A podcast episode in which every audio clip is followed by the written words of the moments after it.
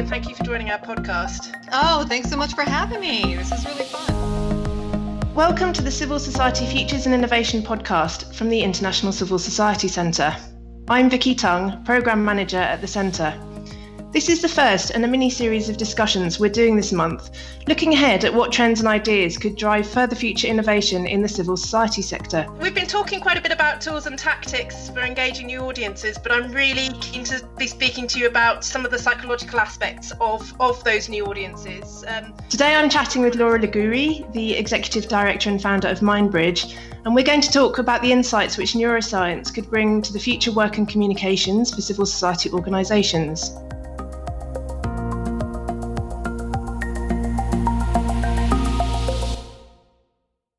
So you founded Mindbridge, which is a not-for-profit specifically to connect these uh, insights from psychology and neurobiology to uh, other non-profit uh, and humanitarian efforts and organisations. Can you tell me what your work focuses on and, and what you think these insights bring to these organisations? So, yeah, Mindbridge's mission is ultimately to strengthen human rights outcomes by using all of this science that we find in psychology and neuroscience. Um, so, the question that usually comes out is all right, so what's the connection then between psychology, neuroscience, and human rights? Um, and when I talk to human rights defenders, what I often hear is that we're, we're talking about changing the hearts and minds of individuals and groups, right? We want to change their hearts and minds but often, what I see are efforts to um, affect structures and institutions, politics and policy. I don't often see efforts to work with the emotions, our values, our beliefs and biases. Um, and all of these things, these values, beliefs, and biases, act as a lens. They're a lens through which we understand and engage with the world. Um, and so all of that drives us right to psychology and neuroscience. And a fun little statistic that I often have up in my talks um, when I'm presenting on this topic is that about 40 to 90% of everything we do is unconscious. And I often see statistics as high as even 95%. But even if we go on the low end of that spectrum, even if we say, you know, 50%, half of everything we do is unconscious, that's pretty extraordinary, right? 50%, half of what we're doing is unconscious. So my question to human rights defenders is, you know, how how are we tapping into these processes? How are we working with them? Are we accessing them? Do we know how to access them? So Mindbridge's task then is to link all the hundreds of research labs that are out there and the thousands upon thousands of publications around psychology and neuroscience to human rights efforts. And we do this through three main pillars whether that's through direct forms of research, whether we're assessing programs or media campaigns, or whether we're simply educating human rights defenders about these processes. Um, and we do this either in house or we connect organizations to labs that are specialists in a certain domain. Um, so ultimately, for Mindbridge, this is a system of translation. We're taking all of this research that we're doing um, or that's out there and we're translating this into human rights terms. And we're applying this into all of the myriad of programs um, and campaigns that are out there to make it more um, accessible and ultimately make all of these efforts more um, influential and impactful. We're definitely seeing more of more civil society actors um, and the organisations that we work with really engaging with these these insights, and I, I, think there's definitely having that um, made available to them in ways where they can easily engage with that and they don't have to go into the depths of the research, um, I think is critically important. What do you think are the particular insights that neuroscience and psychology can bring on, on these aspects? Uh, there, there's a lot. You know, if I had to point to anything, um, I'd say it's sort of the relationship between uh, fear and reward. We talk a lot about fear, right? um, and the way in which fear has been co-opted to support and amplify populist movements. Um, and, and there's a lot of reason for that. There's a lot of research to back that up. There was a really early 2003 study by Jost and colleagues. Um, it was really great because they analyzed data from 88 samples in 12 countries. So this is a pretty large data set. Um, and what they found was that individuals uh, experiencing um, this kind of ex- existential need to reduce threats, right? So, really feeling threat and fear we're more strongly motivated to adopt what we might think of as conservative, conservative ideologies. Um, and so that's that was pretty influential. And since that time, there's just been a whole plethora of research studies kind of backing that up. And more recently, related to that, there's been a whole slew of articles that have linked fear, or what some have termed uh, united terror, to the rise of populist political leaders. Um, but but here's the thing that fear alone will only get you so far, right? So fear tends to be particularly effective when you are engaging with a population that's already stressed in some way, that's already worried. So in other words, when they're already compromised. So fear is a leveraging process, um, and, and it's really leveraging processes that have already been in effect. And fear is really great when you don't want people to do something, right? When you want to stop them from engaging in an act. So mm you know, there have been, I think we're all familiar with smoking campaigns, you know, that would show you like these horrible lungs, you know, or your brain on drugs, you know, or even kind of fear based campaigns in, in human rights. So the question becomes what do we do when we want to motivate a population towards something, right? When you want to indoctrinate new values or beliefs that perhaps were not previously there. Um, and one thing that's been really effectively used within populism um, is reward. And this is something I haven't really seen within the human rights work out there. You know, for every one article on reward, I'm seeing, you know, 30 human rights articles about fear. And reward is a really powerful motivator. Uh, it's often said that you know uh, two things drive human actions right? So there's necessities what we need we need food we need sleep. We're avoiding pain and we can kind of lump fear into that. Um, and reward right? So reward really drives human actions. Like I said, reward or pleasure have been expertly co opted by populist movements. I don't know if you've seen this. There's this really wonderful 2018 article by Adam Serwer entitled uh, the cruelty is the point. President Trump and his supporters find community by rejoicing in the suffering of those they hate and fear, by rejoicing in the suffering. And that really hits the nail on the head this process of pleasure at someone else's pain, right, what some people call Schadenfreude, is a really key factor in solidification and promotion of populism. It's the thing that's going to help bring communities together and what will help to really promote this kind of populist effort forward. Um, in a way, you can kind of think about populism as, and I really wish I had a better example, but it's sort of like baking a cake. You know, you've got a recipe and you have all these necessary ingredients. Fear is a necessary ingredient, but there are others. And it's really only through the combination of those other processes that you give rise to populism. And one of those big catalytic moments is going to be reward. Um, so there's a whole bunch of different processes that we can talk about. Um, hopefully, we can link an article of mine called "Navigating the Storm," a neuropsychological map of Western extremism, and and this is essentially a review for human rights defenders of the myriad of processes that are at play when we're talking about populism.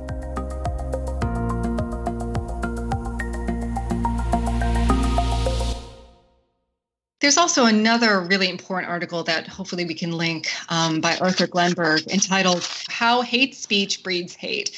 And the, the idea is this if in an organization or movement um, is promoting an idea, let's just say for argument's sake, they're promoting the idea that all refugees or asylum seekers are criminals.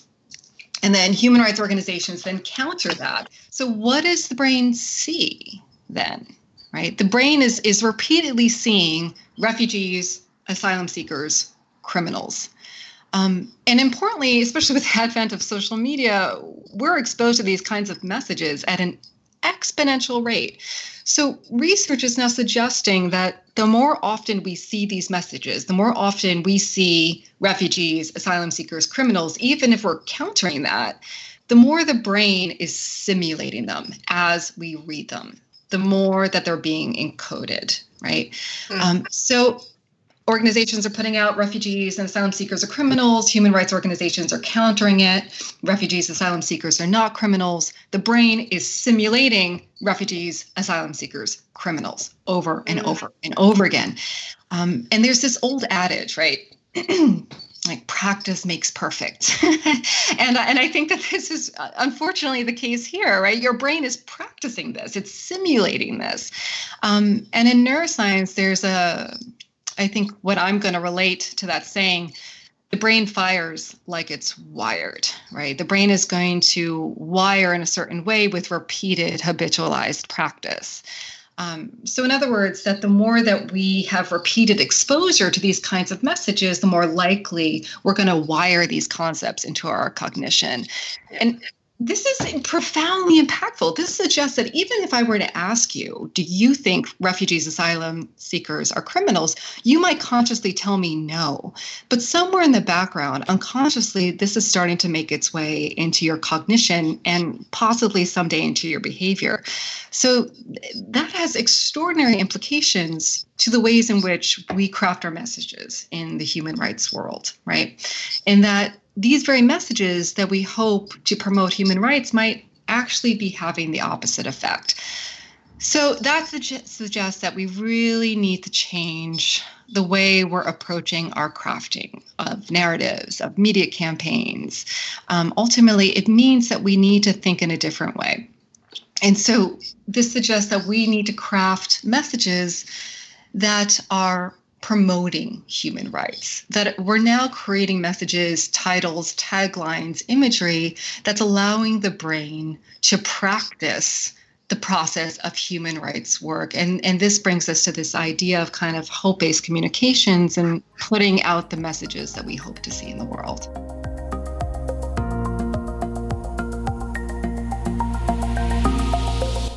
Could you tell me a bit more about some of the um, innovative projects and responses you've also been involved in um, in some of these kind of popular populist contexts. Yeah. I would love nothing more than to point to 20 projects that integrate psychology and neuroscience into human rights. Yeah. Um, yeah, the, the reality is is that this is this is a fairly new concept. You know, I do a lot of traveling and speaking on the subject, largely because we're introducing something that hasn't really been done before.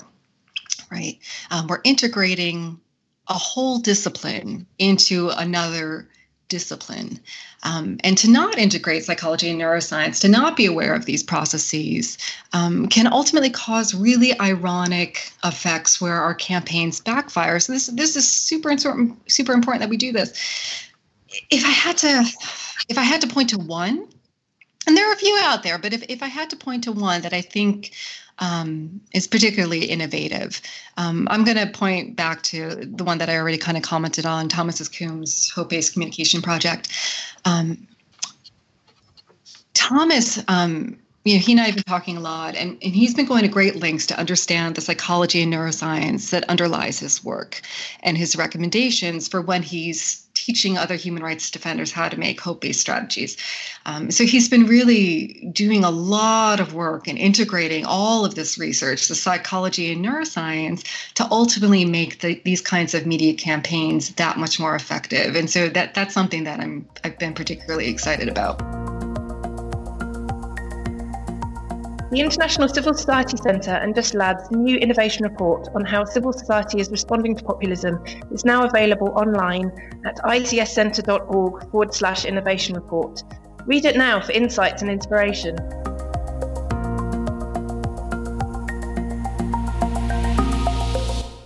In, in terms of these, it, it is new, um, and perhaps there are some barriers for other organisations in being able to uh, engage with these insights. What mm. do you think those some of those barriers are, and what for you would be the future opportunities that that it holds, and that would need to change for organisations to really be able to engage with this more more deeply? You know, honestly, I, I hate to, to give the same answer that everybody else gives, but uh, funding. Mm. You know that really you know, and really support for this kind of interdisciplinary cooperation. You know, this work is hard, right? You know, human rights defenders have enough on their plates. They don't also need to become, you know, experts in psychology and neuroscience. So how ultimately the question becomes how are we going to make this work accessible? right? Um, and so, you know, there's lots of ways we've been working to try to connect labs um, and different research efforts to human rights defenders. And another way that we've been trying to do this is to create an online course because, you know, there's just a whole range of topics that are applicable to human rights. We talked about um, fear, we talked about reward, we could touch on dehumanization, we could talk about empathy. Um, and really, what we want to do here at MindBridge is to create uh, kind of a multimedia platform that um, provides the kind of access to all these key psychology and neurobiological concepts that kind of underlie the work of human rights. Um, so we can make this kind of accessible. But but ultimately, all of that and all these great ideas come down to funding, um, and those who would like to support these kind of collaborative methods. Um, so we're exploring, we're experimenting interdisciplinary work um, is sort of this tagline that we see at least i see it in, in kind of academic circles. It's a really popular term. Um, it can also feel really am- amorphous right? A little mysterious mm-hmm. as, as to how we're going to do this. Um, and it is mysterious. It is new right? We're, we're combining disciplines that haven't had a lot to do with one another. Um, so we're exploring we're experimenting. So funding needs to become available to allow this kind of exploration so we can see how best to work with one another and really implement uh, psychology and neuroscience tools to human rights efforts. It's clearly a very flexible process, though, and so it has to be it, it has to be within a framework, a funding framework, which allows that process to take time and right. learn and learn and adapt. Yeah, exactly. Exactly. Right. So funding that's going to allow that kind of flexibility because really we're crafting a new movement. We're starting a new direction forward. And so funding really needs to be made available with that kind of flexibility. I, I like that idea of a, of, of, a new movement. So casting your mind forward, if, if this movement gets going and it's supported and it gets the it gets both the funding support and the um, engagement of the organizations, what what do you th- how do you think this movement could potentially transform the sector? And what, what would campaigning and activism look like in 10 years if we really are uh, ha- have the resources to engage with the insights from this uh, interdisciplinary approach? Um i love that. I, lo- I love thinking about that. You know in 10 years time what, what's possible? Oh goodness. You know really if I cast my mind forward in 10 years, the, the, what I'd love to see happen is that this kind of internal landscape is made accessible. You know, I, I was doing another, um, a little video project, and I was being interviewed, and my colleague, uh, Juan Camilo from Just Labs, he, he made this offhanded comment, but I thought it was really profound. He said, you know, this is really about speaking to the whole person and and I kind of had to chew on that for a little bit. And and I think he's he's exactly right. This is exactly what we're trying to do, right? When we're talking about psychology and neuroscience, we're not asking human rights defenders to put aside all the previous tools. No, we're asking them to consider this vast world of unconscious processes, our beliefs, our values, our biases, all of this unconscious implicit realm, and integrate that in to the work of human rights. And so, really, what we're asking are for this conceptualization, a reconceptualization of the whole person in front of you. It is structures, it is institutions, it's culture, it's politics, and it's our emotions, it's our values, it's our beliefs, it's our biases, it's all of this internal realm together. Um, so when I when I cast my mind forward in 10 years, I'm seeing a place where this is seamlessly integrated, where this is something that is that is just commonplace. You know, in, in the realm of business and economics, things like consumer intelligence or psychologically informed digital marketing you know these terms are really really commonplace all the time when we're talking about behavior and marketing. So you wouldn't really go about a social media campaign without thinking about this.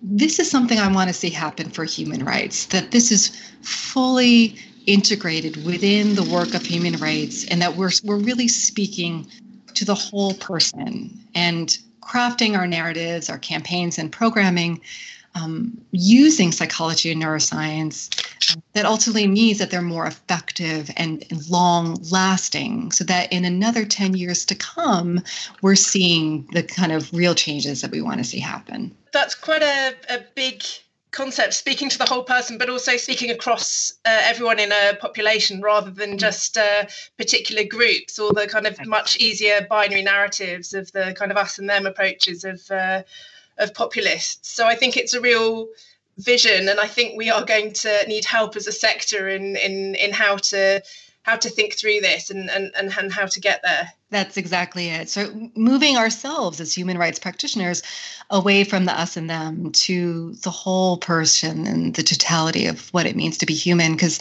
that that's really what we're talking about when we talk about human rights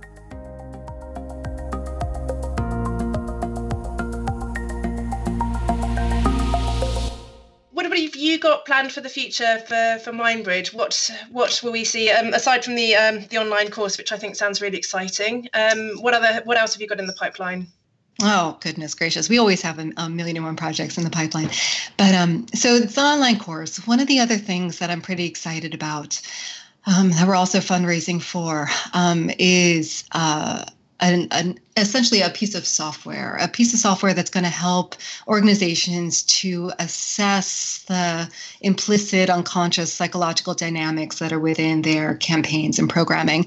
I think something that tends to be a little scary for organizations um, is first assessment. it can be a little scary. We're getting into statistics there and, and kind of a whole different realm. And, and so there's some questions about, you know, how to how to do that. There was recently this really wonderful uh, Human Rights Watch uh, hosted the um, metrics and measures meeting a few months ago, really kind of looking at how to do that. So it's great that we're having these conversations.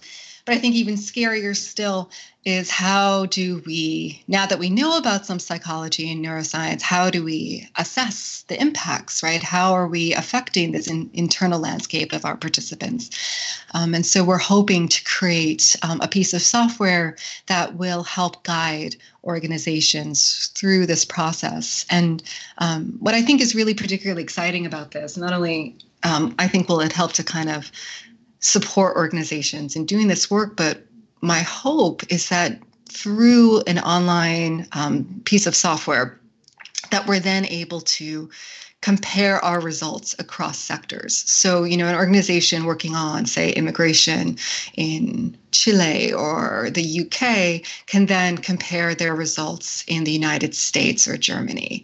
Um, and so, being able to kind of standardize that across the different locations can really help to give us this wide ranging picture of okay how are we doing as human rights defenders and practitioners?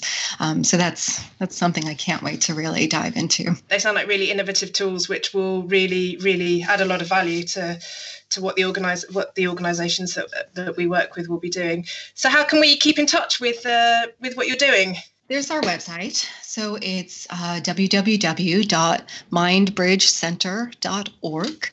Um, people, uh, I welcome your emails. If you have questions, um, you have a question for your organization, there's a topic that you'd like us to look at, that's why we're here. Feel free to email me directly. It's uh, L L I G O U R I at mindbridgecenter.org. Thank you very much for your time. Oh, thank you so much for having me. This was a lot of fun.